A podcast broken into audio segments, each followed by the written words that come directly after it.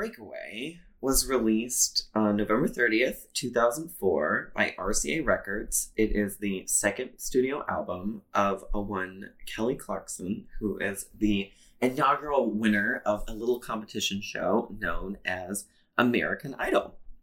Um, it was uh, heavily influenced by uh, rock, kind of a pop rock sound, and uh, was uh, Kelly worked with um, some former members of Evanescence, uh, Ben Moody and David Hodges, on several of the songs. She also um, started her partnership with uh, Max Martin, who was a rather prolific Swedish pop songwriter and Dr. Luke, who is uh, prolific for quite a few reasons.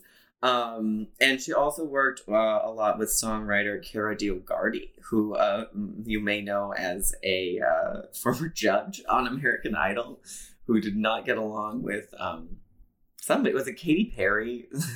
I, I remember. I don't remember. Fighting, yeah. But in any sense, so Breakaway. Um, so I guess why don't we get started by talking a little bit about our personal relationship with with the album Breakaway. Um, would you like to take us away? Yes.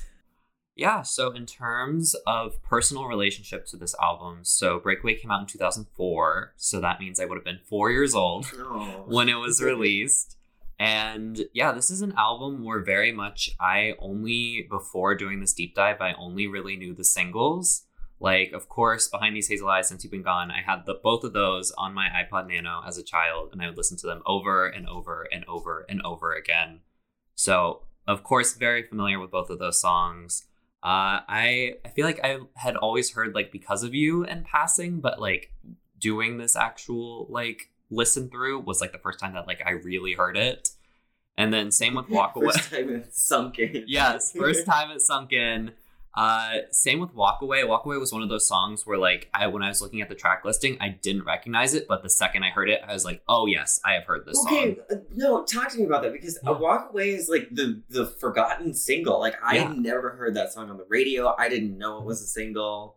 This was a surprise to me. Yes, I don't know if I like registered that it was like actually like a Kelly Clarkson song, or like maybe I just thought in my mind I thought it was like Pink because I feel huh. like it's kind of sonically it yeah. kind of sounds yeah. similar to Pink. So maybe that was just how my mind always sort of compartmentalized it. But yeah, like hearing it, I was like, oh yeah, I've heard this song in department stores. I've heard it on commercials. I've heard it on the radio.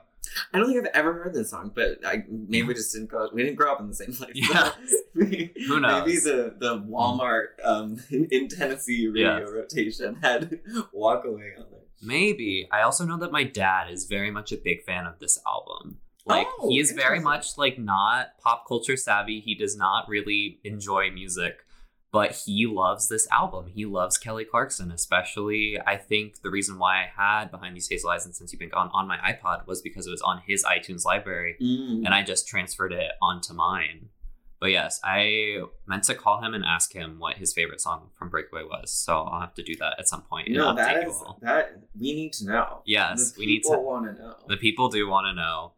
And then, uh, yeah, and then I guess the other big thing is that I have seen Kelly Clarkson live. Ooh. I saw her here in Chicago for her Meaning of Life tour in 2019. And so I looked back at that set list, and so I saw Walk Away, Breakaway, Behind These Hazel Eyes, because of You, Beautiful Disaster, and Since You've Been Gone all performed live. Was Since You've Been Gone the, the closer? It was not the closer. I can't. What was the closer then? I can't remember what the closer was. So I'd have to go back to that set list and see. Hmm. But it was a fun show. She's an incredible performer. Yeah, was she? She was, she was good. Yeah, she was good. I can't remember who opened for her.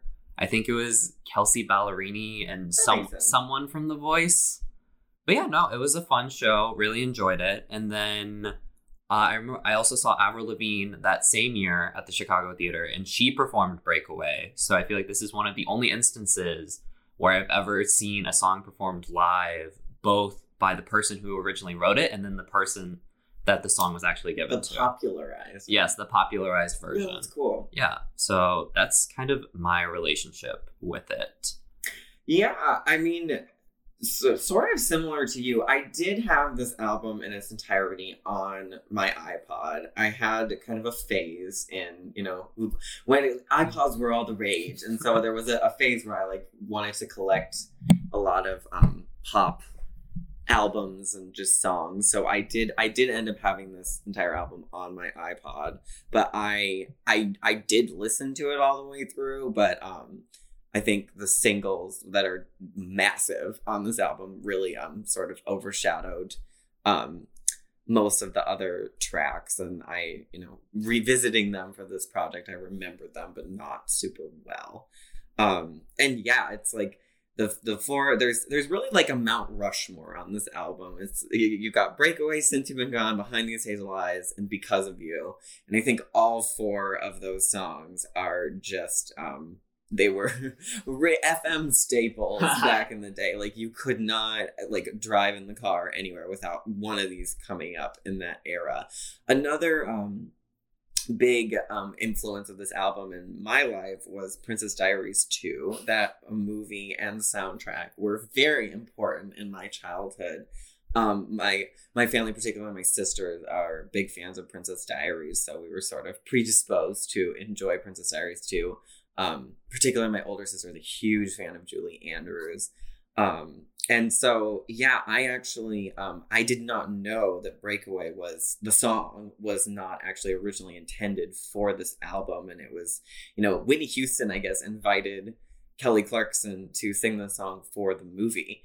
And um, the reception was so positive that they ended up throwing it on this album as like the last edition, and they called the whole album after it. So um, that was kind of cool to find out. But yes, I, I remember the scene of you know I haven't seen that movie in forever, but um I think it's like like a little girl and she um is not feeling empowered and then Anne Hathaway goes and empowers her and they play breakaway and it's oh a whole God, incredible a whole moment.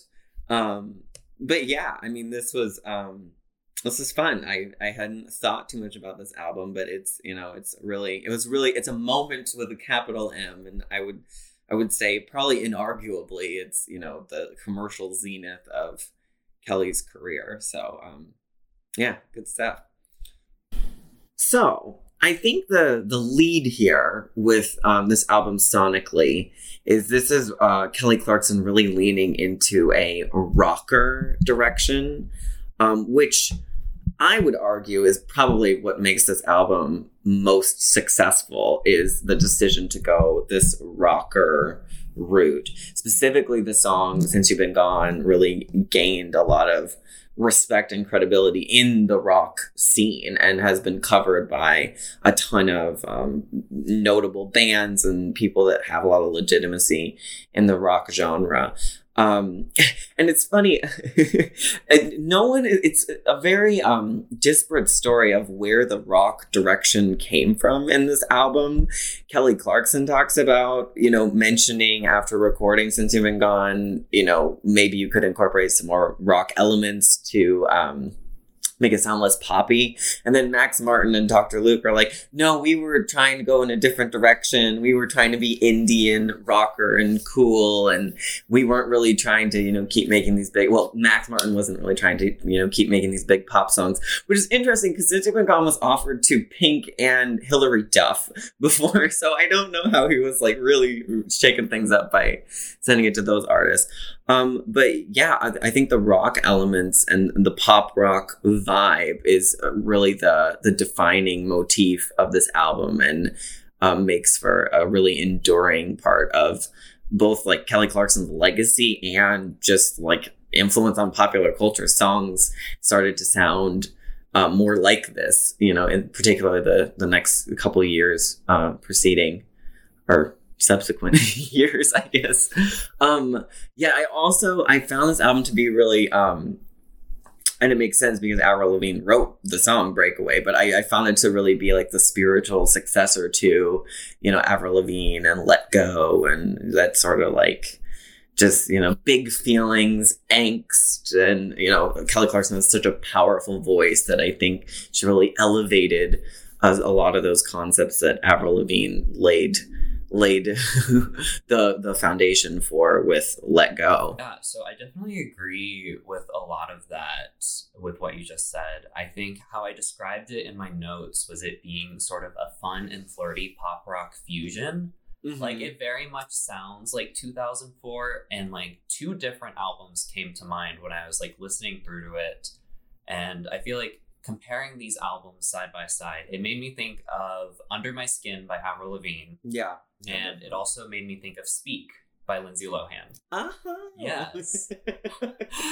I don't think I've ever thought about Speak by Lindsay Lohan. I think about it more than probably anyone else does. The only person. The, I am the only person. I actually own Speak on vinyl. It's incredible. But anyways. Wow, that'll go for a lot. Oh, yes. It was an Urban Outfitters exclusive. of course. But yes. But no, it definitely like made it made me think of sort of Kelly's place between Avril and between Lindsay and definitely just sort of the cultural sphere of 2004. I think Under My Skin by Avril, it's a much darker album than her first, like especially just going back through and listening to some of the tracks. I believe the lead single was My Happy Ending, which if you really oh, listen yeah. to that song, it's fucking depressing. Yeah. And and like just the visuals, the album cover, it's black and white, you know, super stark, gaunt. And so like it's definitely like a maturing of her sound. And I know Under My Skin was nowhere near as commercially as successful as is it Let Go? Was that the name of her first album? Yeah, Let Go yeah. is the one with complicated. Yeah, Let Go was I'm her debut. Skater Boy.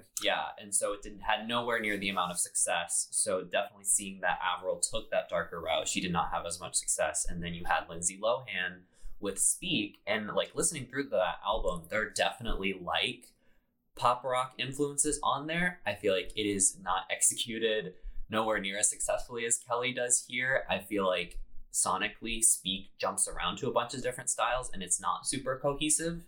But I feel like I think sonically, I think Breakaway is really consistent. And I think especially with those first four tracks, like it is just hit after hit after hit.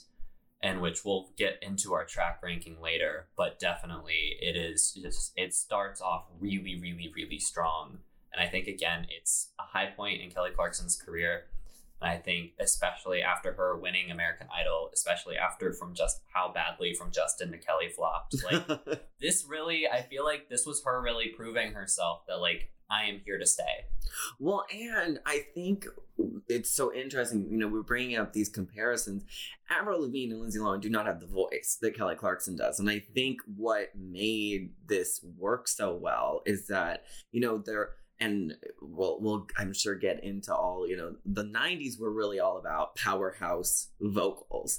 And american idol as a show was really conceptually sort of the brainchild of finding you know the next mariah carey whitney houston. Like it's really kind of a, a plant and sing kind of show.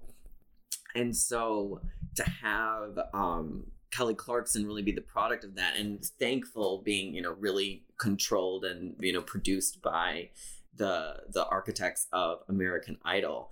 It's um a really kind of fabulous pivot. And I mean I it's it's in the title of the album Breakaway. It's her breaking away from this whole image and career that was planned for her. And I actually kind of think that if she wasn't on American Idol, this album would have even been bigger. Like I think her the American Idol sort of stigma and cloud that was over her like held people back and didn't you know they didn't want to take this album seriously but like these songs the big ones were just so undeniable and had such an impact. I mean, she was the most played artist on the radio in 2006, which is two years after this album came out.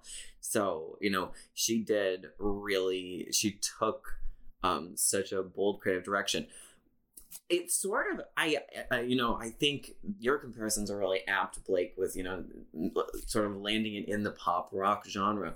I also thought this album was really a, a new kind of reimagination of the whole good girl gone bad like pop star album that's become kind of you know ubiquitous. You, you think like Christina Aguilera Stripped or like Good Girl Gone Bad by Rihanna yeah. or Bangerz by Miley Cyrus. There's a lot of albums like that mm-hmm. that are um, rely on very different tactics. Like, you know, Kelly's sexuality isn't really front and center on this album. Like she's it's less um headline snatching, but I do think this was kind of a reimagination, a really sophisticated reimagination of a lot of those ideas. That's clunky at times, but I, I do think this is her good girl gone bad moment.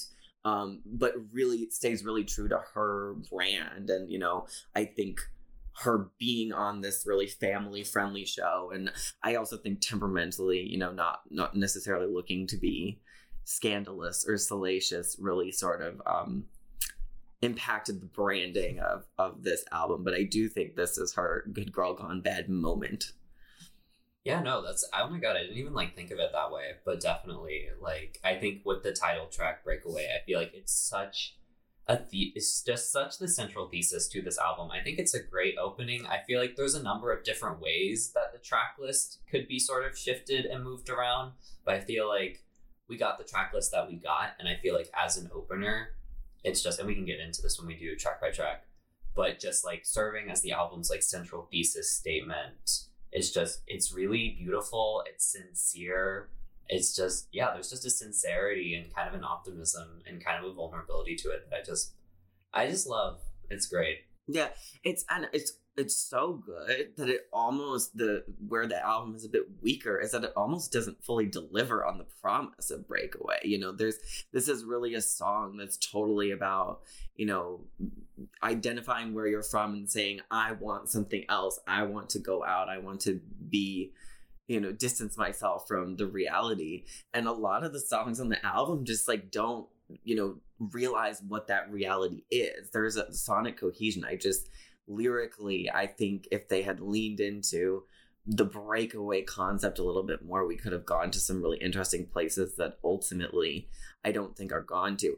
I think it's important to note, though, that I mean, Kelly Clarkson was not really allowed to write her own stuff. Like, it was a huge victory. Kelly Clarkson is a, a, a co write on six of the 12 tracks, and that was, you know, her and Clive Davis. Clive Davis is the um, was a president of the record label at the time. He's a big deal in the music industry. He um, is responsible for the career of Whitney Houston, probably most notably. Um, and he really did not have any respect for Kelly as a songwriter, which on this album there are shining moments of Kelly's songwriting and less shining moments of Kelly's songwriting. But um, this was a real victory, and I, I do think that that's part of the issue with the album is there's so few details and so few specifics. But Breakaway, which she didn't write, you know, that that's you know what the album is trying to do is maybe even more important than what it actually does, and that um, is a great trajectory for any artist, and especially one that was really. Uh, anchored to and will forever be anchored to you know being the winner of a competition show which a lot of people are never gonna be that impressed by or take all that seriously yeah, and for sure. And I think she will always be like the definitive American Idol winner. And this and that wasn't guaranteed. Like I think look at the voice. I mean, yeah. who's really big that has come from the voice? Like Kelly Clarkson is maybe responsible for having all these shows last as long as they have. You know, if she hadn't made a name for herself in the way that she does with this album specifically, um, that I, I don't know that we have the voice. I don't know that we still have American Idol is still on, has been revived. So I don't know that we have that.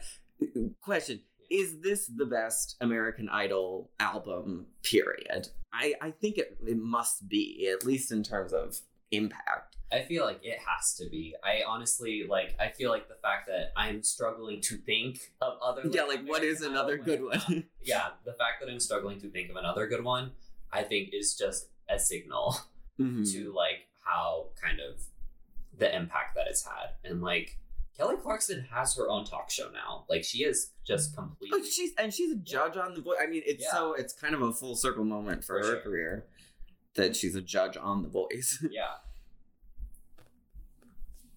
So why don't we just just dive into it? Let's go track by track.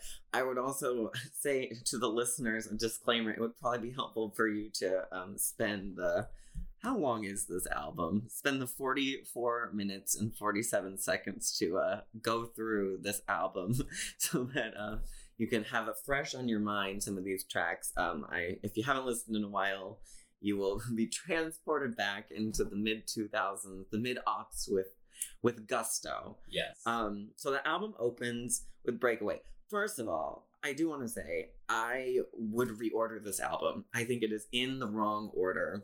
Um, I think it, let's. I'll tell you what my dream order would be once we've gone through some of these tracks.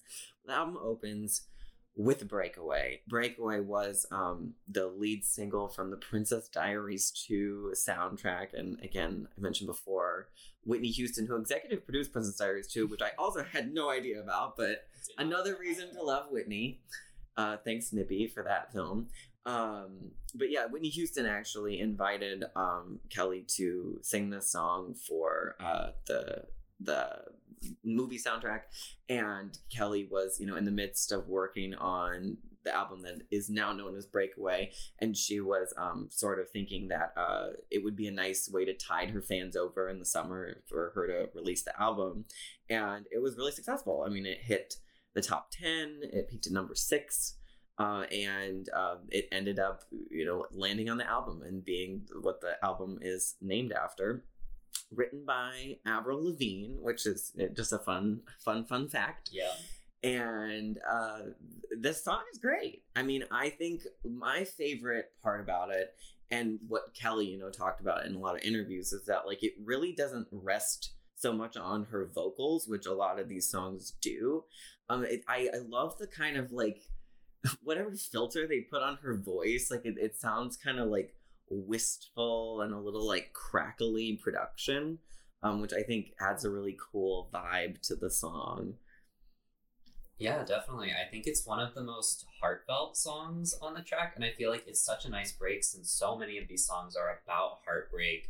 Like even looking at these song titles, you have like "Where Is Your Heart," "Addicted," "I Hate Myself for Losing You." like there's a lot of angst here, mm-hmm. and like a lot of those songs do work. But what I love about "Breakaway" is that it kind of does feel not necessarily disconnected from the album, but that there's like a, there's a sense of optimism to it. Like there's a genuine sort of sincerity and introspection that just really resonates. I think even you know over 15 years later, like it definitely has that 2004 sound, but it doesn't necessarily feel like definitely like it doesn't feel super dated. Like I still listen to it. I'm like this is genuinely just enjoyable and emotional and like it feels like her and I think mm-hmm. especially having this as the first track, again, I definitely have thoughts on how this album should be structured.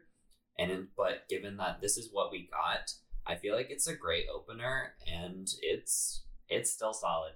Yeah, I think it is a little cheesy, yeah. but she sings it with sincerity, yeah. so that kind of counterbalances like the, the tiny bit of schmaltz that is in the song. I also I mean, it's a great song to give her. I knew she yeah. didn't write it, but I mean, it's pretty much about her, you know, yeah. growing up in a small town, making it big through really strange circumstances. Like, it really does fit within her story that that got her to this place too. So, mm-hmm. yeah. It, I again, if I could reorder this, I wouldn't put the song first, but I understand why it's first, and I don't think it's the worst choice that they had. So, yeah, yeah, it, it really it sets the tone and it really it's the thesis of the album and uh, honestly uh, puts forward some ideas that i wish were explored more throughout the track list. Um, and then number two we're really we're not burying the lead in any way because number two is the biggest hit of the album biggest hit of kelly clarkson's career one of the biggest hits of all time since you've been gone so track two is um, the biggest hit of the album, biggest hit of Kelly Clarkson's career, one of the biggest hits of all time. It's definitely in the conversation. Since You've Been Gone, lots, much has been said, much has been written about Since You've Been Gone. It was written and produced by um, pop music's, I would say, most successful duo um, and one of the biggest villains of kind of the pre Me Too movement, Dr. Luke, Lucas Gottwald, and um, Max Martin, who I mean is churning out like oh, Max yeah. Martin is a genius. Oh, like yes. I, I, if you don't know who Max Martin is, he is a Swedish um, songwriter and producer, and he is the man behind the curtain in pretty much you know, odds on he's the writer and producer and or producer of every famous pop song since Baby One More Time Yes. by Britney Spears. He's been around for my entire lifetime. Yeah, no, Yeah. he is uh just I, I don't know this man has a gift. He's just behind everything. He's behind Taylor Swift's 1989 album. He's behind a lot of Britney Spears's, you know, highlights of her career. The Weeknd, Beauty Behind the Mask. Yeah, I mean, he wrote Blinding Lights, which is, you know, kind of at, at this point his his biggest hit. He wrote he's written for Ariana Grande, he's written for Rihanna, he's written for uh, just pick a person that is famous that has pop songs. They've probably worked with Max Martin. I think Lady Gaga was like a holdout, but I think he also wrote on Chromatica. So That, he's that checks out. yeah, so he's yeah he's touched everyone. I also I'm I guess he's good. He, gets along with people because a lot of people want to work with him. But yes, he worked very closely with Dr. Luke, um, particularly through this era. This was actually Dr. Luke's first big hit song. He was like a bassist for SNL, and um, then he both of them were getting more into like indie rock sort of stuff. So they um they went with uh that vibe they were um they describe it as like they were hearing good rock songs and then the chorus they felt really let down by and so max martin was like there needs to be a big pop chorus that's what it needs and so they did and i mean this is the you've on hook is really just iconic i mean that is one of the best pop hooks of all time i don't want to heap praise on dr luke um, but um,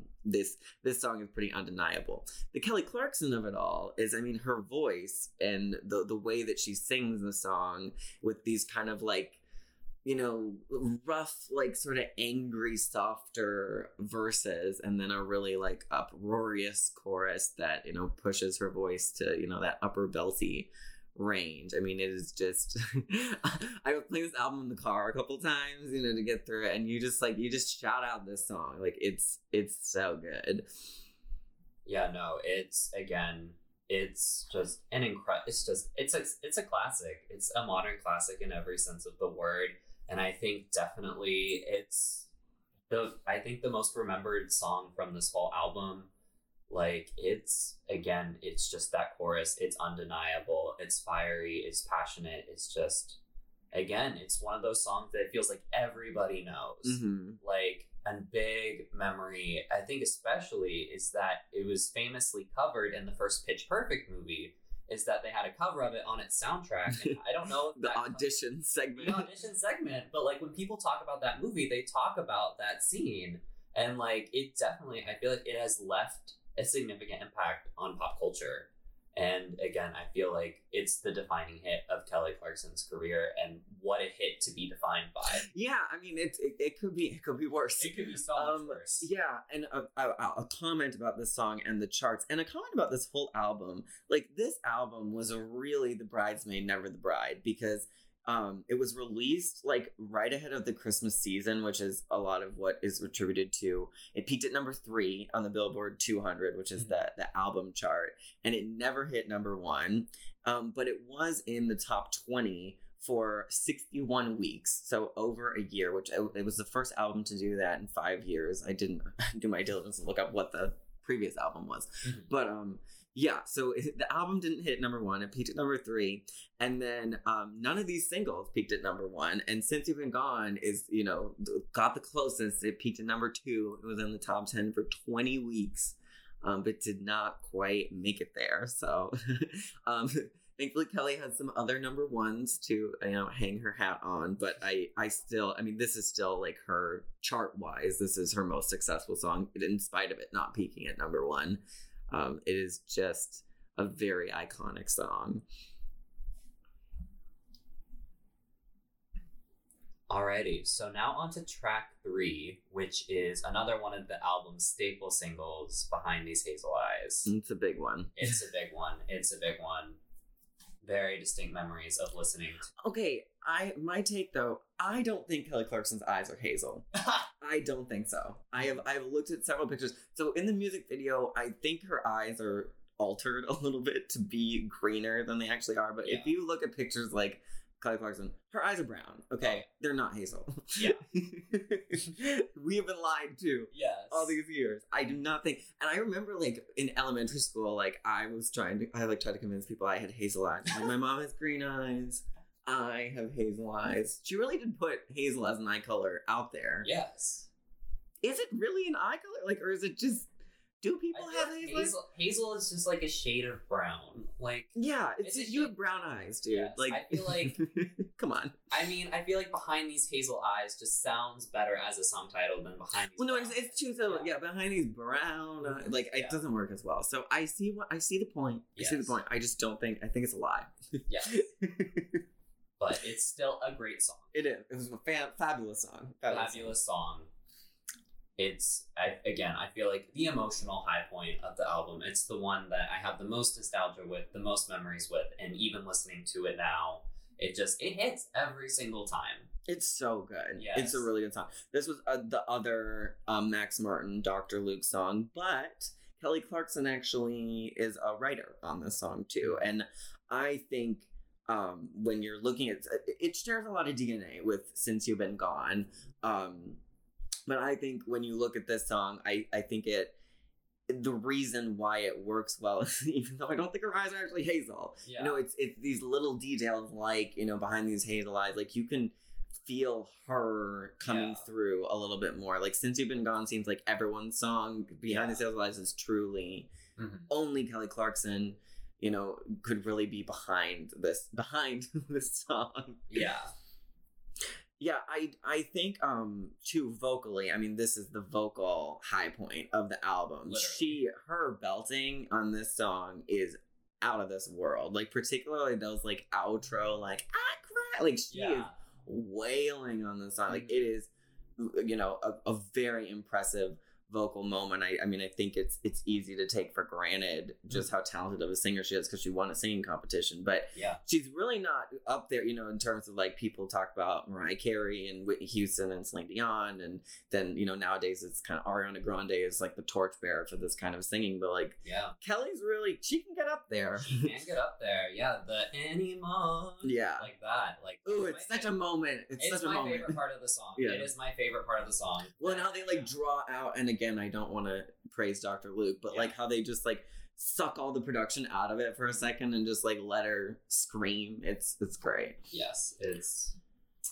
God. I feel like we've said everything that can possibly be said about it. It's mm-hmm. so good. Well, I also I do kind of love like that since you've been gone. Like yeah. this is probably the other mm-hmm. biggest hit. Although all four of these singles are, it's you could argue any of them are the biggest one. Yeah. Um, but um, I do love that she's like in since you've been gone, she's like, I can breathe for the first time. Yeah. in my life, she's like, I can't breathe. Yeah. I can't speak. I'm barely hanging on. Like it's just it's like, can you breathe or can't you, Kelly? Make a choice. um, Behind these hazel eyes um, is a notable charting song. Also, um, it peaked at number six and was in the top ten for 15 weeks, which was a record for um it was the longest song to stay in the top 10 uh, without ever hitting the top five. And she held this record up until 2016 um, when uh, Miss Rihanna Fenty actually took it from her uh, with Needed Me, which peaked at number seven and was in the top 10 for 16 weeks. So she just got that snatched away. But I, I think that just goes to show, I mean, the staying power of this song. and it's sort of remained a big hit through throughout. Um, having already two pretty big hits on the album, it sustained the trajectory of this album and made its chart life and its shelf life on radio so much longer. I think Behind the Hazel Eyes is really the fuel that sort of helped this album stick around. So now track four. This this is controversial because yeah. I've I've heard a rumor Blake that you do not like this song because yeah. of you.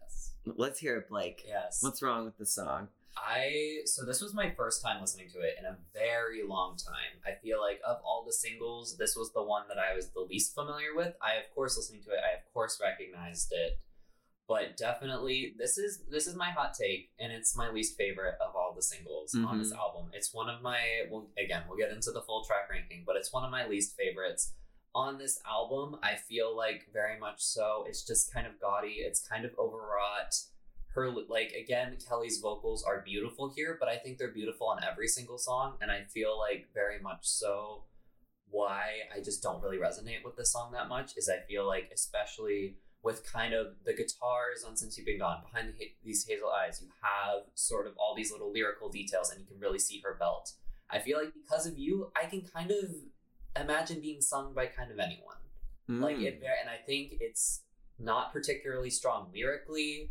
it just kind of just sounds like every other early 2000s piano ballad to me. Or just every early 2000s piano ballad. Sound like this because it was this good. Interesting Some thoughts, Blake. Some food for thought.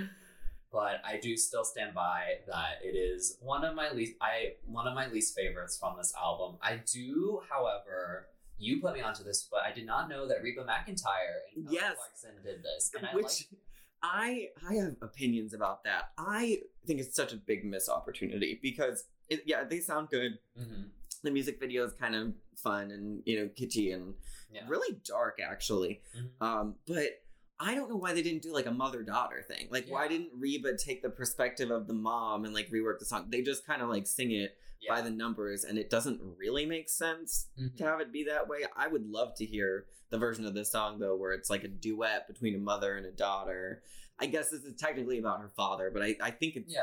kind of more about um, parents in yeah. general. Yeah, there's yeah, there's some opportunities there. I agree with you that. I, I agree with you on that. But it, it's fun to see. Yeah. It's fun to see. We love Reba. Yes, we do love Reba.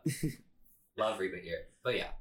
Yeah, I mean, I you know I take your point. I also should mention so this is um the biggest song probably that was produced by David Hodges and Ben Moody, who were former members of the band Evanescence. Um, so I, I actually that was a surprise. I did not realize they were um influencing this album in any way. I guess Kelly Clarkson dated David Hodges, and apparently the rumor goes that Behind These Hazel Eyes is about her relationship with David Hodges. Mm. Because Since You've Been Gone and Behind These Hazel Eyes were recorded in Sweden with Max Martin and Dr. Luke.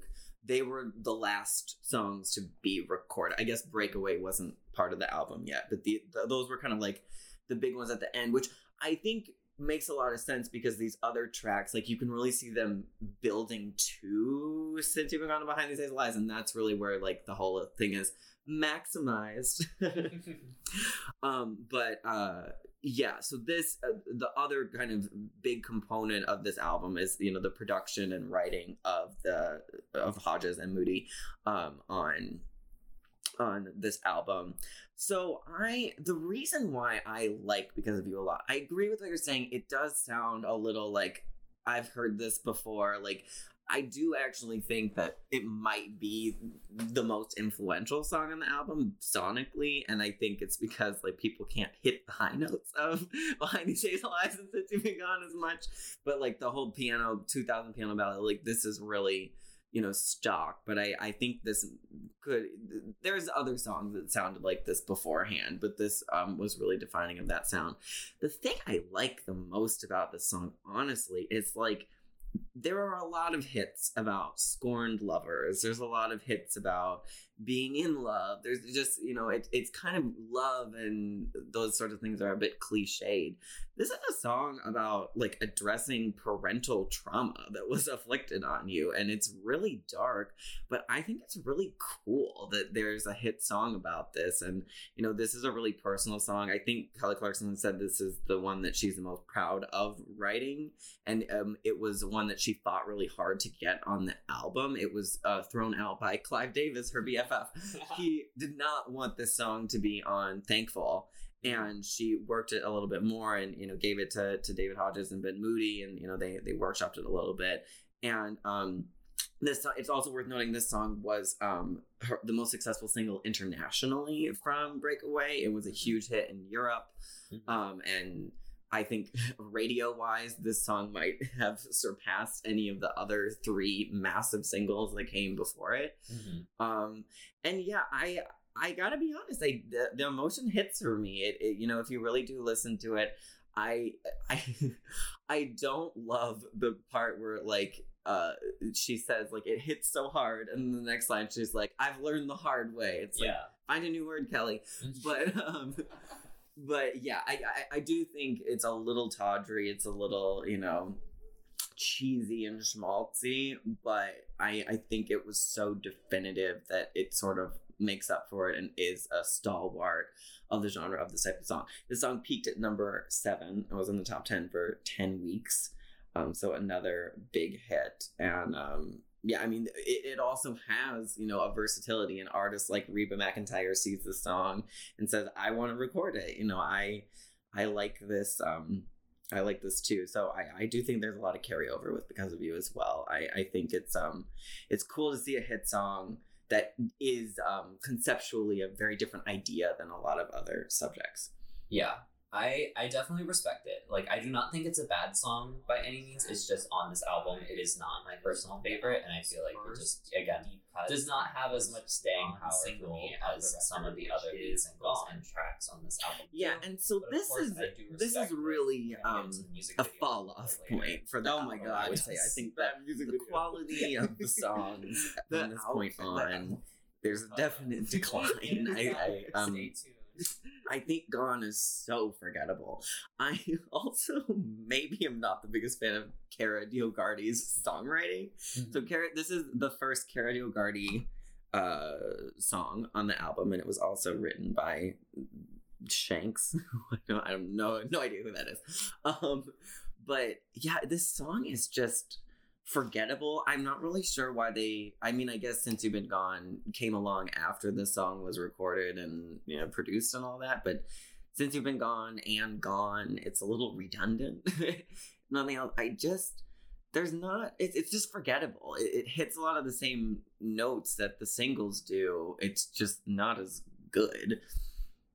Yeah, I definitely agree with that. It's in the lower tier of my actual ranking again it, it this is one of the tracks that did kind of grow on me though. I mm. remember when i was on one of my first like re-listens of this album in preparation for this episode like i almost immediately forgot it. And then i was listening to it again last night and i was like doing errands and like i was in target because i needed to get some things and like it would came on and i was like oh i kind of it's kind of picking up a little bit for me. Again it feels kind of redundant but again i think there's a little bit there's some energy there that I really like. I like the instrumentation. Again, I don't think it's one of the stronger songs on the album, nowhere near, and definitely kind of a fall off point when you have these four mammoth singles. It, it, it, it the, the shadow is large. Yes. It, it's a hard song to follow. I think any song that on this track list that followed those would have struggled in that spot. I also am not a big fan of the like I'm I'm gonna go find somebody else to live for in this world. Like Kelly, live for yourself. Yeah. Don't live for anybody else. For sure. Like no, mm-hmm. I I don't think that that works as a message, and it, it's inconsistent. Again, like yeah. it's sort of not really following. Like breakaway, like it's there's like a hint of like it's not easy to tell you goodbye, but that could be your parents. That could be anybody. Like yeah. there's this doesn't need to all be about like a relationship and mm-hmm. i i don't think that that's the message that kelly clarkson believes in or like wants to be sending like it just yeah. it's inconsistent with the album too for sure i don't i don't love that i i also think it's like prime angst the oh, like yes. what you see not what you get like her yeah. cadence is um it entertains me it's um i i do i appreciate the kind of experimental nature of her uh, her voice in the song. I, I, think she gives it the right attitude. I think Kelly Clarkson has even said that she doesn't really like this song. So yeah. Yeah, definitely. I don't know. I am sometimes a sucker for lyrical angst. I feel like in doses it's fun and I like it. But yeah, it it is a song that grew that grew on me. Again, not in the top tier, but definitely not my least favorite on the record. oh no, it's definitely, it is definitely. it's not the worst that this album has. Yes, it is sure. definitely a fall off. Yeah. From the four singles. Mm-hmm. So addicted. Yes. I don't think Kelly Clarkson has tried a drug by the yeah. time that she has done the song. Like it's hard. It's, it's probably the least believable of the songs on this album. It's catchy. I think there's um she tries. She yes. tries to convey the emotion. I just I don't. It doesn't sound like she connected to it, which is weird because this is one of the songs that she wrote. So oh, I, I was really gonna ask about that. If it was one of the songs written by who are the members of Evanescence again? Well, no. Okay, so there's yeah. This is the Evanescence plus Kelly team. Oh, okay. Yeah. That I feel like in that knowing that context, it makes a little more sense. Mm-hmm. But definitely, yeah, I was like listening to this and it like definitely did not necessarily feel within her style. I think lyrically, it's one of it's the weakest. Yeah, well, it sound it does kind of have that like my immortal like yeah. in my thoughts, and, yeah. like there's kind of like a swirling like mm-hmm. she's losing control sort of production to it. But yeah, I just I that, that was the hardest thing for me was that it just she does such a good job of selling it so much of the time that it just was really evident. I'm like, do you know anything about addiction? Like, yeah. you, have you tried a drug? Like, it's it yeah. just it, it, and and it's uh, it's cliche. Like, of oh, course, yes. you know, you you see the song's called "Addicted," and then the first line is like, "It's like you're a drug." It's like, yeah. okay, yeah, we get it. Like, there's a lot of very good, interesting songs about addiction, but oh, I just it feels very been there, done that, blase yes, sort it's of. A, it's a tired metaphor, and I think especially of just having three really kind of dour ballads back to back to back. Oh. With because of you gone and addicted, just like and then oh, oh yes, it gets worse. oh yes. Uh, so again, we mentioned before Kelly Clarkson. Some of the songs, mm, "Where Is Your Heart" is my least favorite song on this album. I hate this song. It is so skippable. Also, inexplicably, it's like the longest song on the album by like I guess not too. much. It's beautiful disaster is four minutes and thirty seven seconds. Yeah, but it's four minutes and thirty nine seconds, and it's just and uh, again, Kelly Clarkson has the vocal chops. Yes. So I don't understand. But for some reason, it's like her voice cannot save this song, and she doesn't like know where to go with it. Like there's yeah. really no like at, like some of the songs that are not that good. It's like she has a nice high note, you know, at the climax. It's like you can appreciate it, but there's not even like a great vocal moment. It is just interminable. This song does not end. Like it just it feels like I'm trapped in a vortex of just oh it's not not great not great yeah i don't think i hate it as much as you do but yeah i think partially the reason why is just because i found it so forgettable well and like what is it where is your heart yes. like what in your chest like i don't fucking know yes. where is your heart like what that just it's not a good hook yeah like I get no, I, I think it's a good idea. You know, like where do you stand? Like that's yeah. kind of what the the point is. But mm-hmm again, yeah, and it oh, it is just in the tr- drudges of this album too. Like it has the death spot like right behind these two, you know, fall off points from the yes. the you know the the highs starting out so strong. It's just oh, it is it is the skippable oh, one. yes, the, I I can get through all these other songs, but like I never need to listen to "Where's Your Heart" again. yes, I skip it. yes, I I feel that especially that this album does have a pretty rough middle patch. Like no, it it, it, it crashes. You pay for the high for yes, sure. You pay for the high, and then it's just low. like Gosh. immediately just anvil falling on the ground. Nope, no momentum. No momentum. And so after we come back. So I feel like we hit rock bottom. That truly, where's our is truly rock, rock bottom. So we're, no go but, we're not going back down there. We're not going back down there. And luckily, she does. Kelly picks herself back up, and then we get the final single of the album, which is "Walk Away," which I personally really enjoy. Like listening through this album again, I had kind of this moment where I was just like, "Oh yeah, I've heard this song."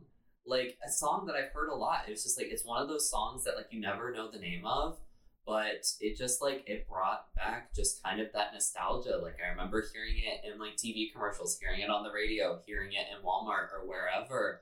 Like I think it has just a really fun kind of spunk to it. It definitely reminds me of Pink a little bit, but it brings just a little bit of fun back into the album. I think especially when the past four tracks have been so just dour and downbeat, especially with Where Is Your Heart. I feel like it definitely gives back some of that like momentum and it's much needed and it's a very nice moment of relief and I very much it was a fun revisit. It was a fun revisit and I definitely have listening through the album again and again, I am like definitely like I really appreciate it and enjoy it as a single. It's fun. Yeah, it does. It, it brings back some energy for sure. I'm not as high on this song. I it's fine. Yeah, again, it's like the forgotten single of of Breakaway. It peaked at number twelve, so it was, it was top twenty hit. It was it was a, you know that's a a decent charting song for anybody. Mm-hmm. Um, I just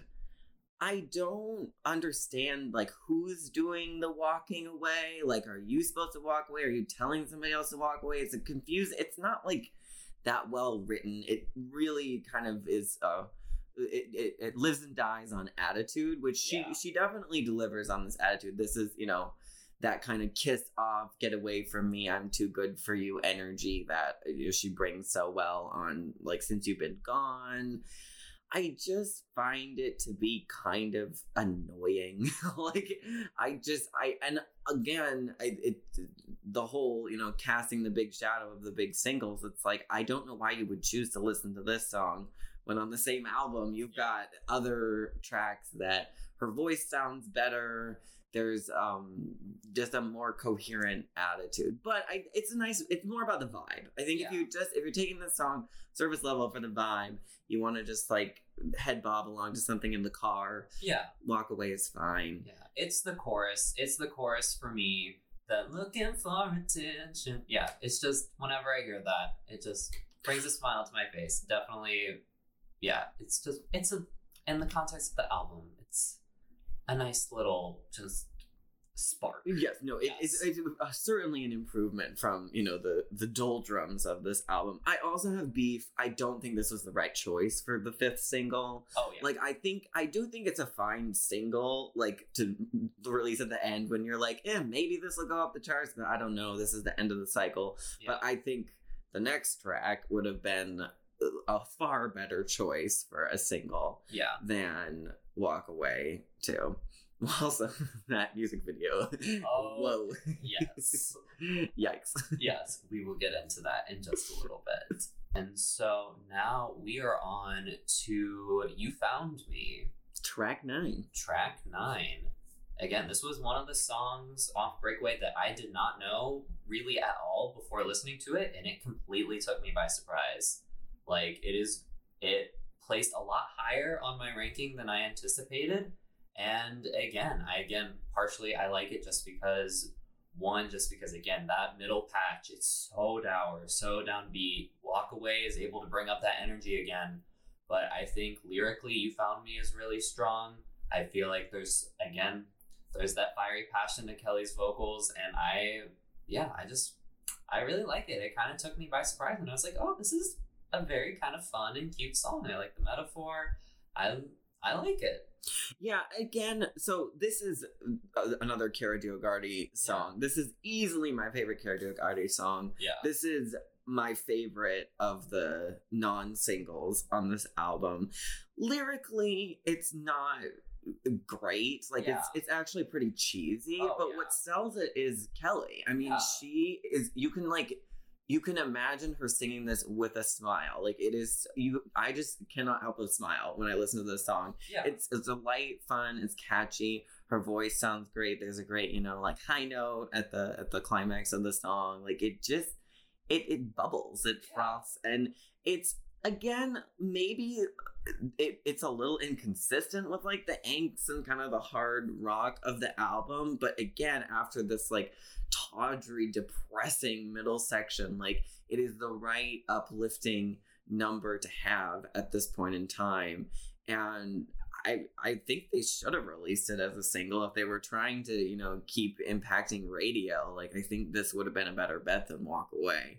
Yeah. So it's a strong song. I like it. And you know, it's if you need to smile, put it on. Yes. Very fun. Very fun. I enjoy it. Definitely one of the highlights of this listen through was you know, actually discovering. You found you found Yes, I found you found me. It's a good get. Yes. Thank you for that, Kelly. We appreciate it. And so that brings us to uh, track 10.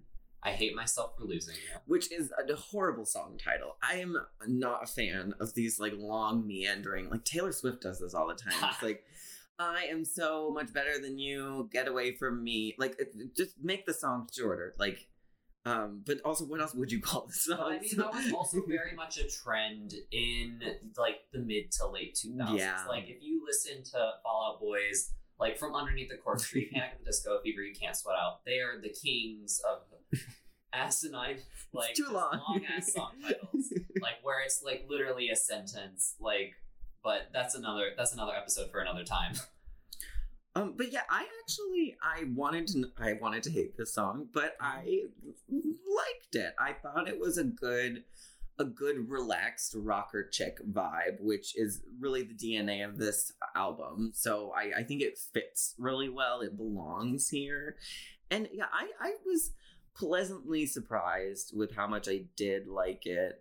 Uh, and I, I think there's a good production to it. I, I think that it was produced well and, and put together. I would maybe have put this well the whole reordering issue it, it, i think it's in the wrong spot because i think um, at the end of the album it's just not special enough to keep you interested it's not going to keep your focus but if you're paying attention it's pleasant yeah for sure i definitely agree with that i think definitely i feel like it works better than Addicted. I feel like both of them have some. Like, it's more convincing. Yeah, it's more sure. convincing than Addicted, which is why very much so I'm like definitely. I feel like it was kind of two drafts of the same song. yeah, I hate myself for losing you. It's just the one that resonates more. I think it's better produced. I think yeah, I agree with pretty much everything that you said. It's just overall, it's a bit more memorable. Again, not super high in my ranking, but I still do enjoy it. And yeah, again, I've just changed the title. I hate myself for losing you. Alrighty, so now we are on to track number 11, which is Hear Me. I really liked this song, actually. I think it's, other than You Found Me, probably my favorite uh, deep cut on this album. Um, it's you know kelly clarkson it's kind of like a song to god you know yeah. like like it's i'm i'm struggling i i need some help i actually the reason why i think that breakaway shouldn't be the first track is because i almost think breakaway is the answer to this song and i yeah. wish it came earlier mm-hmm. and that like the catharsis and sort of like the since you've been gone catharsis and the breakaway catharsis like came after like this is really the question that those songs are answering. Yeah. And yeah, I, I Kelly Clarkson wrote this song and it's one of the stronger ones. I'm I'm impressed with it and I I think that the attitude is um really convincing and it belongs on this album and really completes the the really kind of incoherent statement that is, you know, interspersed yeah. throughout this the back half of this album. Mm-hmm. Yeah, it definitely.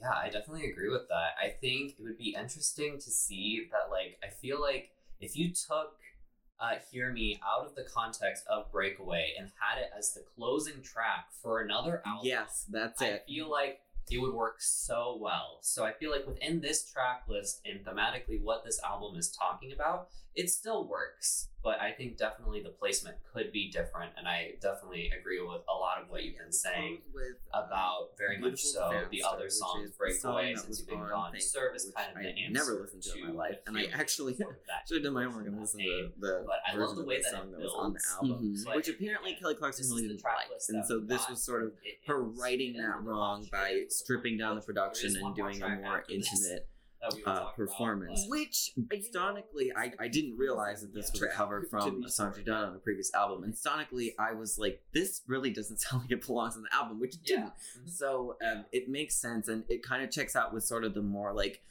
schmaltzy 90s r&b vibe that um, is a moment like this you know that was kind of more thankful's thing and from a standpoint of this album really being where Kelly takes more control of her career and breaks away from the confines of being the American Idol winner, I like the narrative. I think the narrative is more cohesive than the song on the album itself of, you know, Kelly taking control and saying, I want the song to be better and I want it to, I want to right this wrong. So uh, with this album dealing with like righting wrongs and, you know, moving on and entering new spaces, uh, I, I like its inclusion and her voice.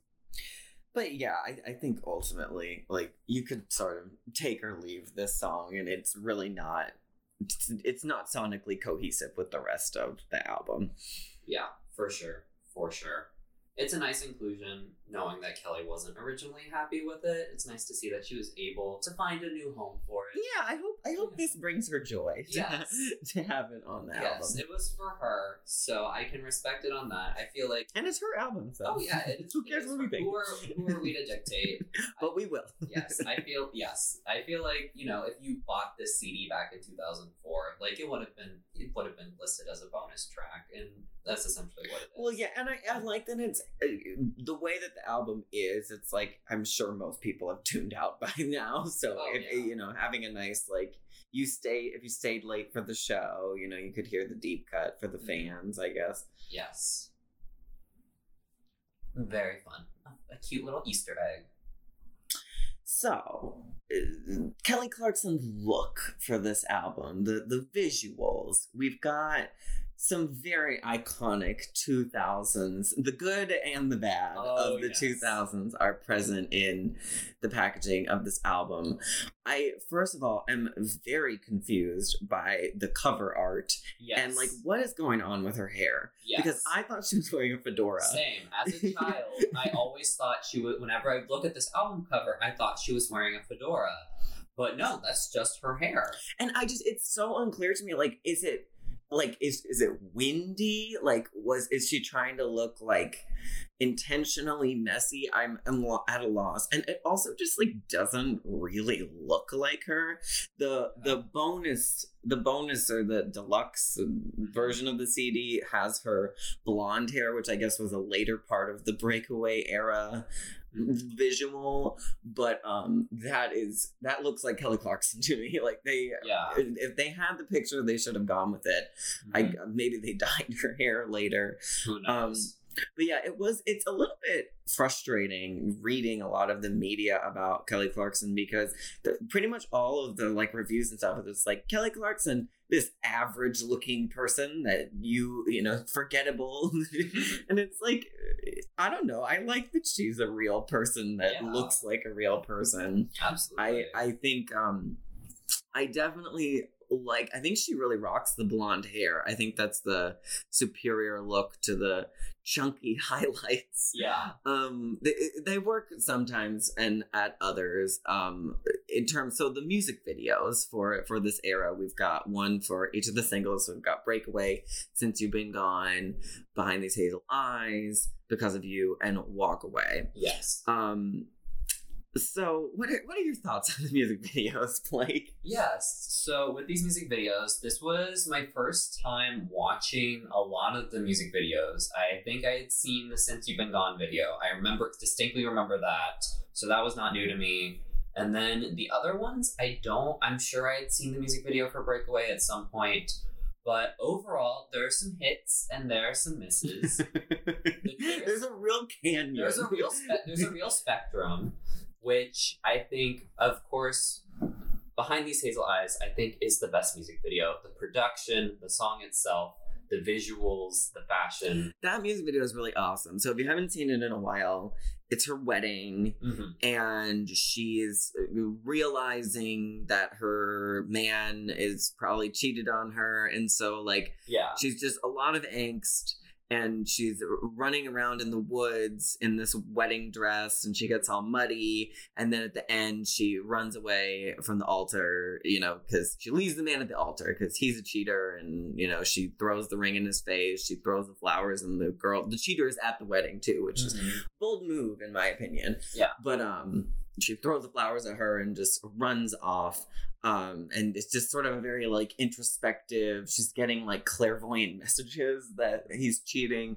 Um it works so well. She looks gorgeous in it. It's um she really sells the emotion. I think the defining image for me is, you know, her running around in the wedding dress in the woods, getting all covered in mud and stuff, which I have to imagine would have been so fun. Yes. Like I would love oh, to yeah. run around and get muddy in a wedding dress. yes. I also I feel like Taylor Swift also took a lot of inspiration from this music video, just in terms of like the music video for Speak Now is her ruining a wedding. The video for Out of the Woods is her in the woods, and it's like very reminiscent of like the tears and like the mud and everything like that. I'm well, sure, and this was 2005, yeah. which was the same year of We Belong Together, which yeah. Mariah Carey famously wore the same wedding dress in the video that she wore yeah. in her wedding to Tommy Mottola. And mm-hmm. you know, that the wedding dress played, I guess it was a big year for wedding dress yeah, music videos. I Write Sins Not Tragedies by Panic at the Disco. Oh. Also a very much like, you know, it was like Baroque pop, emo, like it had like mimes and stuff, but also set at a wedding and a song about a wedding. My goodness, Kelly Kelly was on trend. Kelly was and, on trend. And again, yeah, so the trajectory of these music videos, the first two Breakaway and Since You've Been Gone came out first. And that one she had like brown hair with the highlights. Yeah. Different hair, but oh, it, yes. one worked, one did not. Mm-hmm. Um, but now this is the blonde um breakaway era, and it's a great look for her. It's something fresh and like she just she looks good. She looks like that bitch in the video. And yeah, it's sure. it's an awesome video.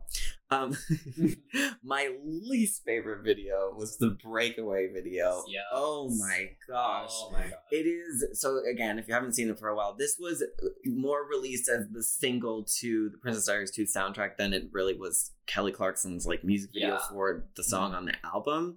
So it has her, you know, it shows like a little kid going through like very long shots of this kid sitting in the car and like everyone's Yeah. arguing.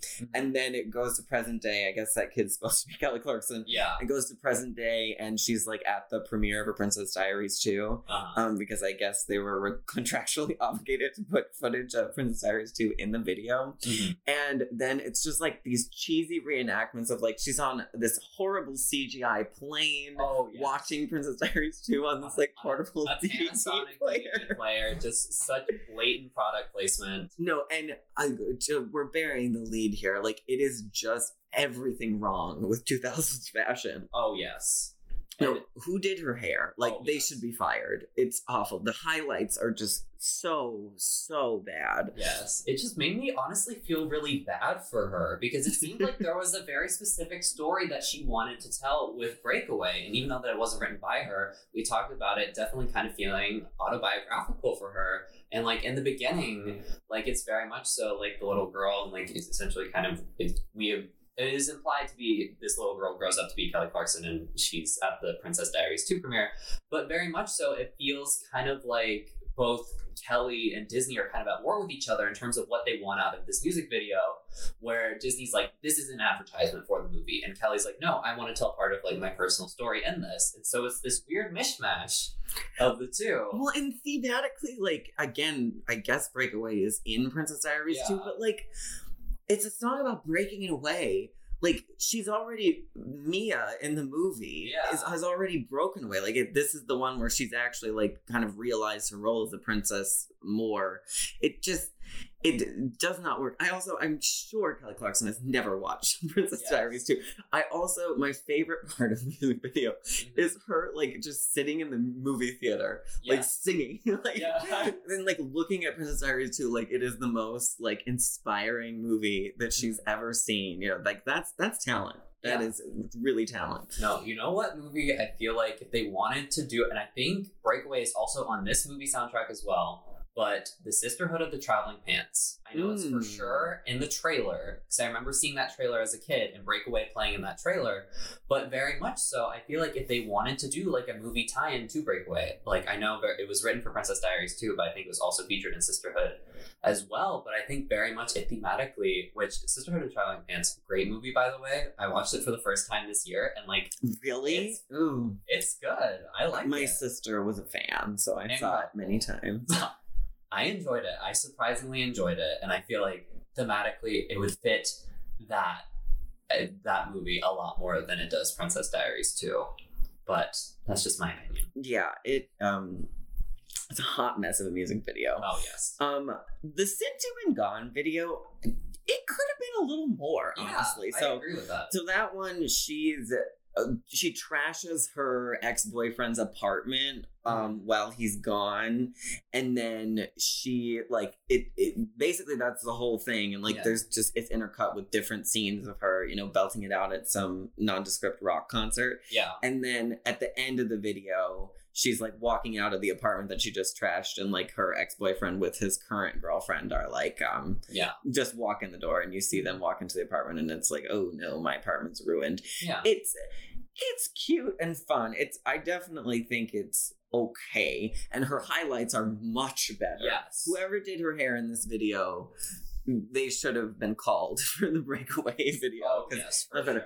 I also, again, the fashion is very like rocker, tomboy, kind of Avril Lavigne Yeah, fan, sure. 2000s. I do love the fedora. She puts on a fedora at the Yes. end and she's like walking out all sneaky. That's my favorite part. Oh, It's yes. the end, her little like smirk when she knows that they're about to walk into a hot mess. So they made good use of the fedora. I think sometimes fedoras can be a bit useless and, and mm. it worked in her outfit and it had a purpose. Yeah. So the fedora is really the star since you've been gone. Truly, The it video. made its way onto the album cover. Maybe that's what they, they were like. We don't have a fedora, but it's the look. yeah, We've got to fix this. but yeah, no, it's a solid music video. It works. Again, that's like the only like recollection I had of any of music videos from this era was that one specifically of like the footage of her performing. But yeah, it's rock solid. I like the concept. Again, think could have done a little bit more, but as it is, I like it. When I was like doing research for this episode, also her 2005 VMAs performance of Since You've Been Gone, incredible. a Like stunner. it's like she is able like they had like water like pouring down her where she's like supposed to be like singing in the rain she is getting the whole crowd singing like she is getting into it and like it's an incredible live performance hmm Yeah, the video definitely doesn't take away Oh, yeah. from Since You've Been Gone, for sure. Mhm. Because of You music video is just so by the numbers. Oh, like, yes. they didn't do anything creative with it, I don't think. Also, so in this video, it's she's having an argument with her husband, I guess, and Mm-hmm. then the whole thing freezes, and it, it's like she goes back in time, and she's a little girl, and there's Yeah. you know drama with her privileged, privileged white family, yeah and Uh-huh. you know, eventually her dad leaves and she tries to get him to stay. And then, you know, Yeah. we go back to present day and out of frame, you can see their kid is like standing there watching them argue and they're just repeating the cycle. yeah And so then it all just, it goes like the freeze frame ends and then she's just like, no, we're not arguing anymore. I'm going to hug you and we're a happy family and it's perfect, which is exactly how white families handle conflict. Yeah. So I guess in a way it's it's a very very faithful to life um to life sort of thing but it is just it's boring it's it's what you'd expect and like i think the song the message is really powerful and i would have been i think it would have been uh, more impactful and i think i think kelly is just not a music video artist but you can imagine somebody like rihanna or madonna or these really impactful music video artists finding a really um, compelling story and raising awareness around certain issues and doing it in a really artful way Mhm. that I just think isn't done. I also really hate that like black tank top that she wears. oh It's like it's I can't even describe it. It's short sleeve, but also like a very high. It's like yeah. maybe she like had a hickey that Mhm. they were trying to um, hide during the filming, but it's hideous. There's a season of of Seventh Heaven that my sister was also a big fan of, so I've seen a lot of that. Mhm. Um, and there's like a, a cast photo where like they're all wearing it's like it's like family picture day. yeah And like that is what this outfit is to me. Like it belongs on the Seventh Heaven poster. And yeah like her hair is blonde, which it looks nice, but like the way it's styled is just it's like it's too much. It's too Oh, much. yeah. For sure. And it's also her like wearing like a black turtleneck like tank top against a black background. So she Yes. also it's a floating head. Like that is like one of the biggest sins of like video production is that like if you are going to have unlike unless you're doing green screen, like you do not have whoever you want to be in front of a colored background wearing like a shirt, like especially like a dark background, like a black background. Like it, it literally looks like she's a floating head, and that's like the thumbnail of the music video on YouTube. It's just her with this black shirt against the black background, and I'm like, it's she's just a floating head. Like that's all I see. I can't. That's that art student critique, right? The art student critique. Yes, I go to art school. yeah like what I, I i you know that's inexplicable i will say she does bring good emotion you know you can tell she really means it she's feeling it but yeah i'm i was wanting i was wanting more And then the last music video is Walk Away, which uh, it, she's singing and it's just cut with other people singing along, like on the radio and like doing other stuff.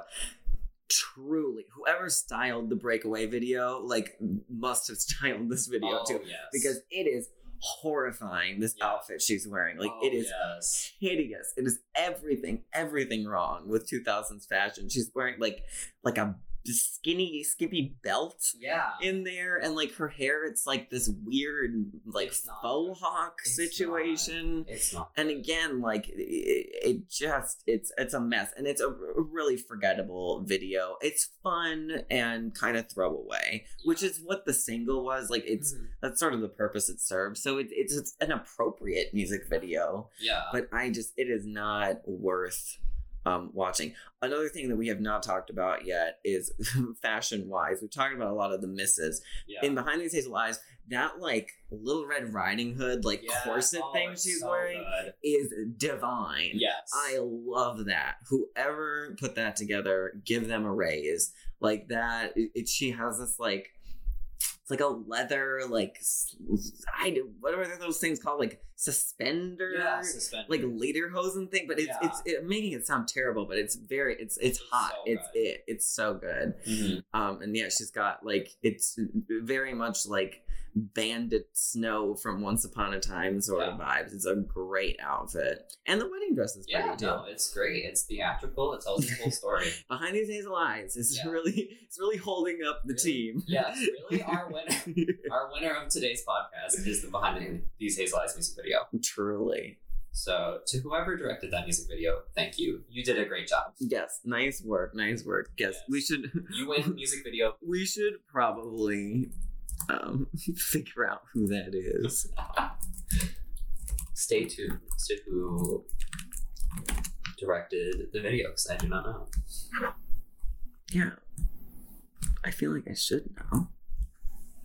Okay, so we figured out that the director of the Behind These Hazel Eyes music video is Joseph Kahn, who surprisingly enough has directed a lot of Taylor Swift's videos, and he is also. it makes sense. It makes sense. The no, he is real. directed the her Wildest Dreams music video, which is one of my absolute favorites from her, and I know that they're very good collaborators. I know he's also a director in his own right. I know he's done like a couple of feature films. I know he did a movie called Detention with Josh Hutcherson about 10 years ago. I never saw it, but I know it's like kind of become like a cult classic. And then he, I feel like he's directed. He also directed. He won a Grammy for uh, his direction of Eminem's "Without Me" video. Oh, This guy is in demand. He knows what he is doing. yes. Oh, Oh, he did direct Out of the Woods, which is probably the closest uh, comparison to Out of the Woods. Seems very descended from Mhm. the behind the scenes video. That is influence. That is impact. that is in Breakaway by Kelly Clarkson. Yes. Impact. Impact. Incredible. I'll be point for that. Rearranging the album, take one. So I have some beef, and I I'm not going to be quiet about it anymore. I this album is ordered in a way that I do not like. Um, I think it has a huge momentum problem, which I think a lot of albums do. It's Mm. pretty common to put the singles at the beginning because you know if you're just going to hit play, Yeah. you know you want to people's attention is so finicky. So I understand why they did it this way. Mhm. But really, when you have the four strongest songs at the beginning, it's hard to it's hard it's hard to recover from that. Mhm. I also think thematically, it's very disjointed in terms of the order of the songs because I think Breakaway is such a catharsis song and really the thesis of the whole album. I think it would work better in the middle. And I think Since You've Been Gone being, you know, such a big hit, and also I think a, an emotionally both petty but also healthy song of, you know, being being glad someone toxic is out of your life. I think it would be a really strong album closer. For sure. And then behind these hazel eyes, I think would be an ideal opener, or even hear me, which sort of asks you know the questions that are are answered throughout the album as as we've sort of discussed. So I would really think uh, behind these hazel eyes being you know a song more rooted in insecurity and being upset but also still having that you know, chip on the shoulder the defiance like you won't see me mm-hmm. cry but i i will cry yeah is um it, it, it would be a stronger opener mm-hmm. So I don't know. Do, do, you what what do you think about this album order? It's thematically, yeah. it's really all over the place. It's yeah. You know, you've got like you found me is right after walk away and yeah you know where is your heart addicted gone it, it, it, it all just feels very unintentional like they just yeah. had some songs and threw them on the album and had the live version last as as you do yes it literally feels like they just threw darts at a dartboard and we're just like just I think this is kind of in terms, just get it done. We have to publish. Yeah, we like this album comes out and like a month and we have not done like promo or press for it and we need to have a track list or like we need to send the track list so it can be printed on the CD booklet. Like very much so. It felt kind of like that. I think there is a narrative through line. I think obviously the central theme of the album being breaking away, whether it be from Kelly Clarkson's American Idol image, from a relationship, from a, an abusive parent, from whatever, this theme of finding your own identity. So there is a core idea there and thinking about how best to support it. I feel like definitely here, yeah, Hear Me can go at the beginning. I feel like it can go at the beginning. I think having Behind These Hazel Eyes within the first couple of tracks, I would keep that within the first three or mm-hmm. four. It works where it is. But yeah, definitely having Breakaway sort of in the middle or towards the end. I think it's a great moment of catharsis. And then I do like Breakaway as an yeah. album opener, though. I yes. see why it's there, and I, you know, I take your mm-hmm. point. It's a nice way to start. Yes by saying this is the idea, this is the album title. Mm-hmm. You know, I I get it. Yeah, definitely. And then I think since you've been gone would be a great closer. I think especially since I feel like she kind of like like literally. Well, it's gonna yeah. be her set. Yeah, like, her why set. wouldn't you close? It's gonna be her encore number. And like she has almost like kind of like the sigh of relief at the end of it. And song. then it's like that's the biggest hit, right? Yeah. You know, keep people interested. They want to get to since you've been gone. For sure, yeah. But definitely and then I feel like a lot of them, just in terms of order, like that middle section, like I feel like having Where's Your Heart come before Addicted, like it doesn't really make a difference. so, like, with the middle. Yeah, I mean, some of those songs are just so yeah. throwaway. It's like, put them anywhere. Yeah, so very much so. But I think definitely with the first three and like the last three, definitely there could be some rearrangements, some swapping.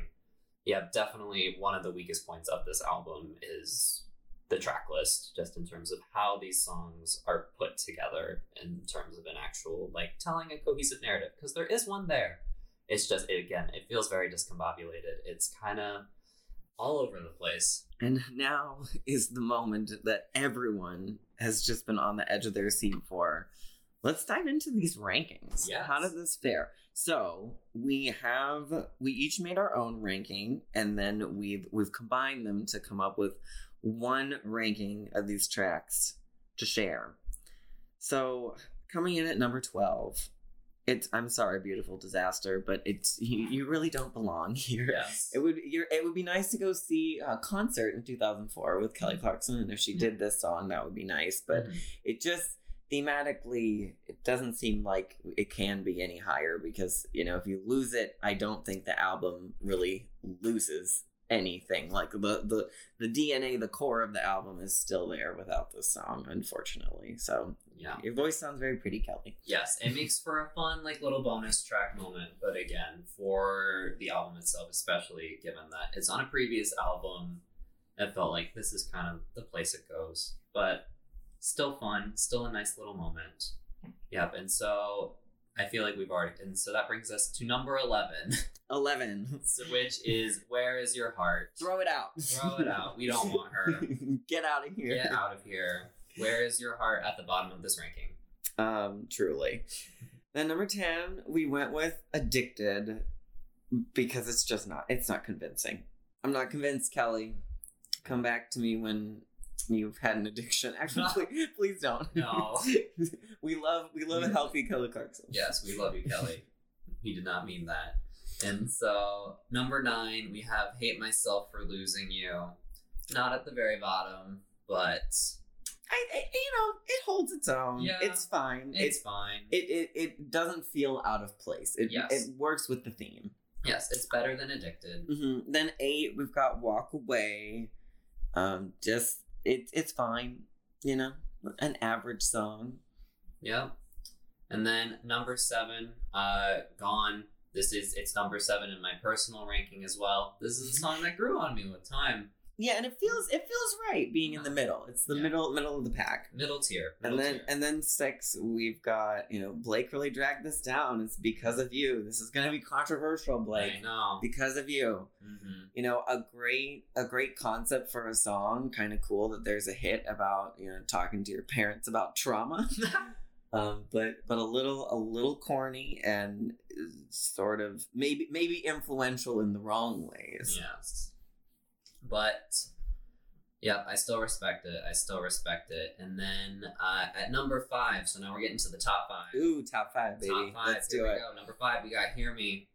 Hear me, you know, on a surprise. A I was not yeah. when I my first listen through. I didn't think it was going to land in the top five, but yep. it's a strong song, and and it works really well on this album. It really yes. belongs here, I would say. Yes, I completely agree. And then number four, the namesake of the album, we put "Breakaway," which you know I think it, it, there's not not if this is just a really strong top four i mean there's not a lot wrong with this song it, it it's really you know a, a song that was not written by kelly that she delivered on she interpreted it well made it her own it's great vocal effects it's it's a strong strong top five yeah, absolutely. And that brings us to number three, which is You Found Me. Again, such a huge surprise, I think, for both of us just really fun. Again, lyrically not the strongest, but it's cute. It puts a smile on your face.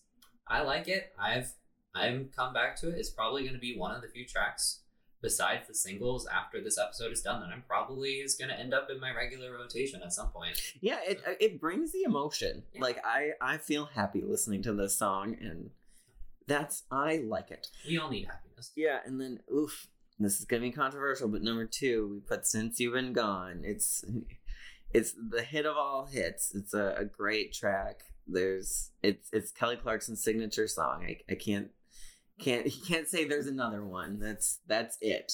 Yeah. And so that brings us to our number one, which we both in our own personal rankings. Yeah, this was a one? this was a unanimous number one. Unanimous number one is behind these hazel eyes.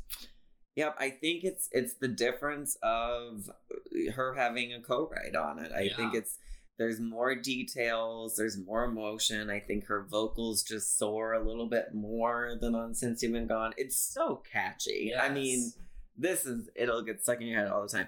And I mean, this was actually the leading candidate um, for the album title before Breakaway. Yeah. So I think it's a fitting number one for our rankings. Absolutely. It's been my number one since 2004 and my number one in 2021. And my number one today. My number one today. My number one always from this album. I think it's always going to be Behind These Hazel Eyes. Even if her eyes are not hazel. Yes, even if her eyes are not hazel, even if she's not wearing a fedora on the album cover, even if she looks like a floating head in the Because of You video, Behind These Hazel Eyes will always hold the ground.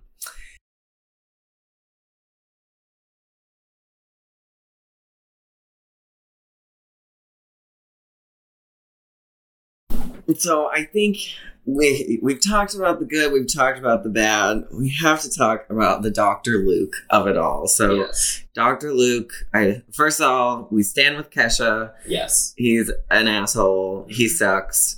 Um, unfortunately, he's still working and making hits. He was the producer on "Say So" by Doja Cat. Yeah. He uh, um, "Kiss Me More." Yeah, he's producer on "Kiss Me More." He's working a lot with Doja Cat. He works a lot with uh, Kim Petras, who is a very talented a transgender pop star. Yes, um, from Germany, I think.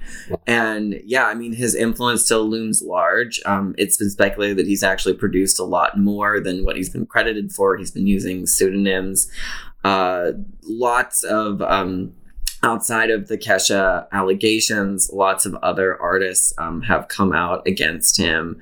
About you know abuse allegations. And kelly clarkson herself has said that she was not abused by dr luke but she did not appreciate him and did not does not want to work with him again. She was essentially forced to include him as a producer on my life would suck without you.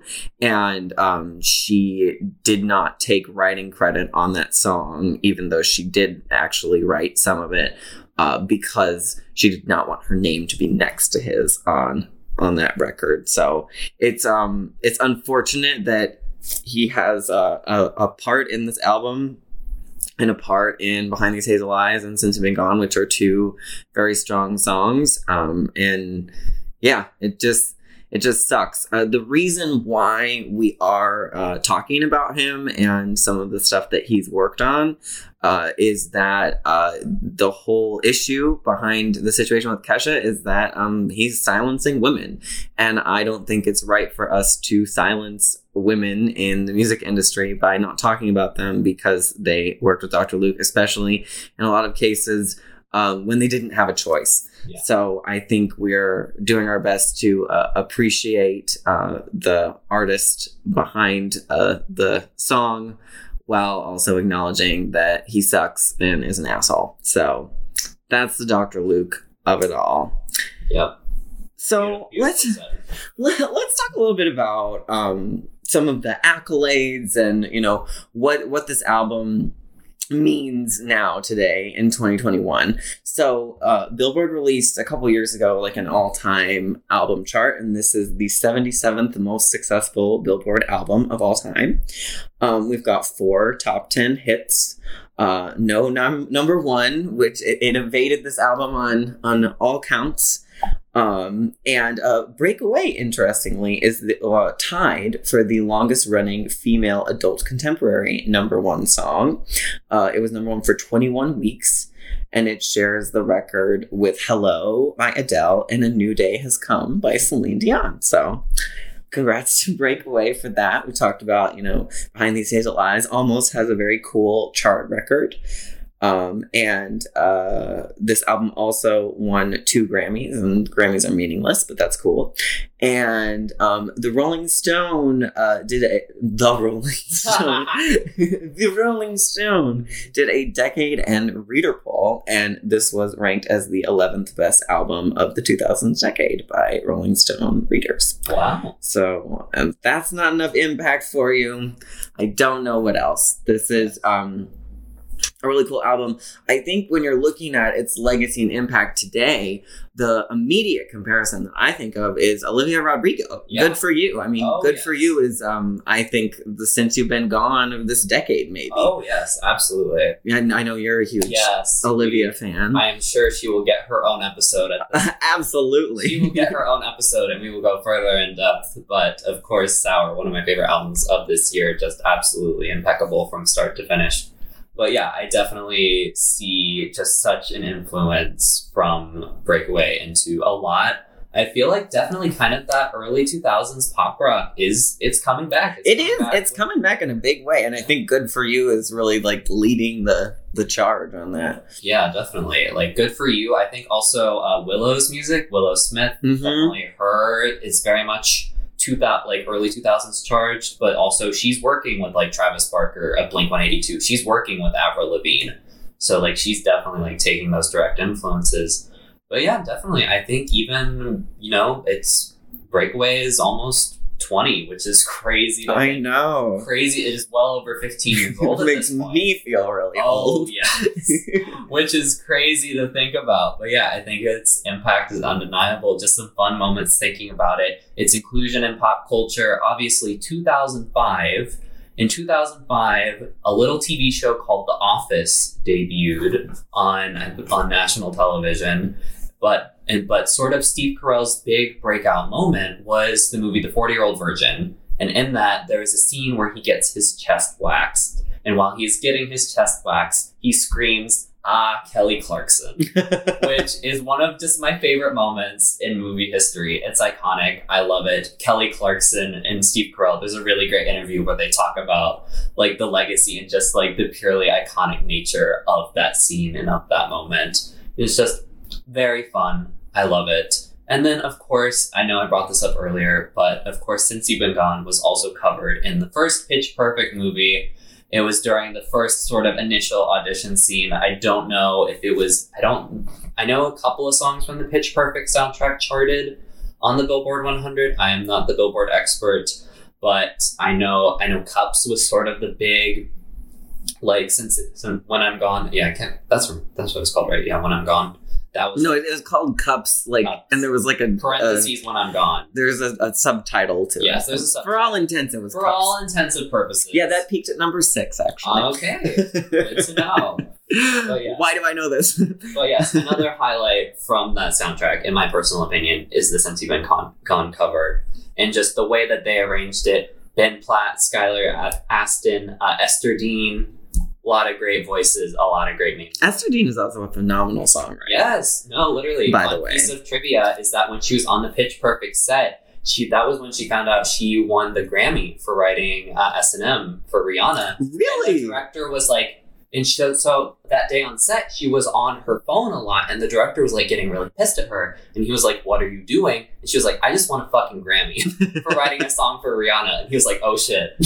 Yeah, no, she's written a lot of songs. She wrote "Rude Boy," Ooh. which is um mm-hmm. a lovely song. I'm sure we'll get to that. Oh yes, I love "Rude Boy." "Rude Boy" is great. Um, but yeah, I mean the the DNA. so back to the DNA. Back to the DNA. Uh, breakaway. Yeah, I I and I think.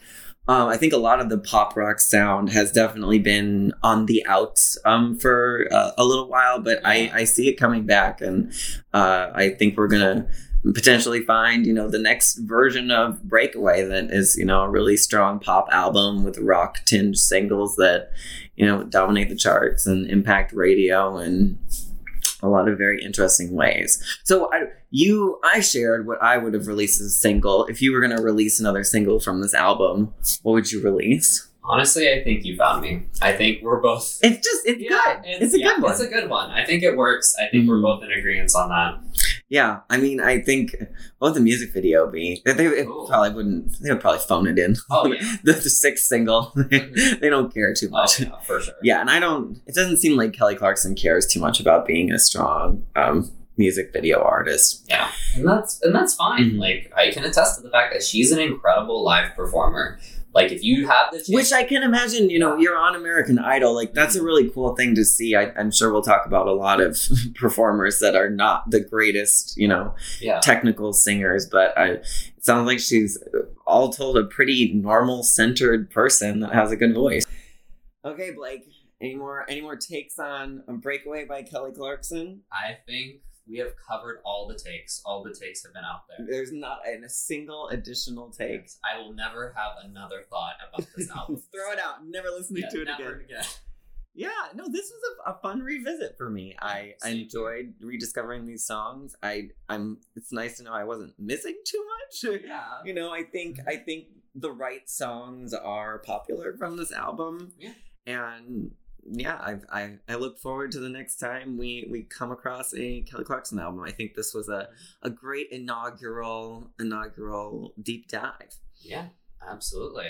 So, Blake, where are we headed next? What's our what's our next our next album? So if you tune in next time, we are going to be doing a deep dive of drum roll please. uh, Positions by Miss Ariana Grande. So that, so that is our next deep dive. If you'd be interested in hearing us talk about that, feel free to keep a lookout for future episodes and stream positions on Spotify. I wish we were sponsored. That would be oh, cool. Yes. No, we're not. We're not. But yeah, catch you for positions. Yes. And that is all the time we have for today.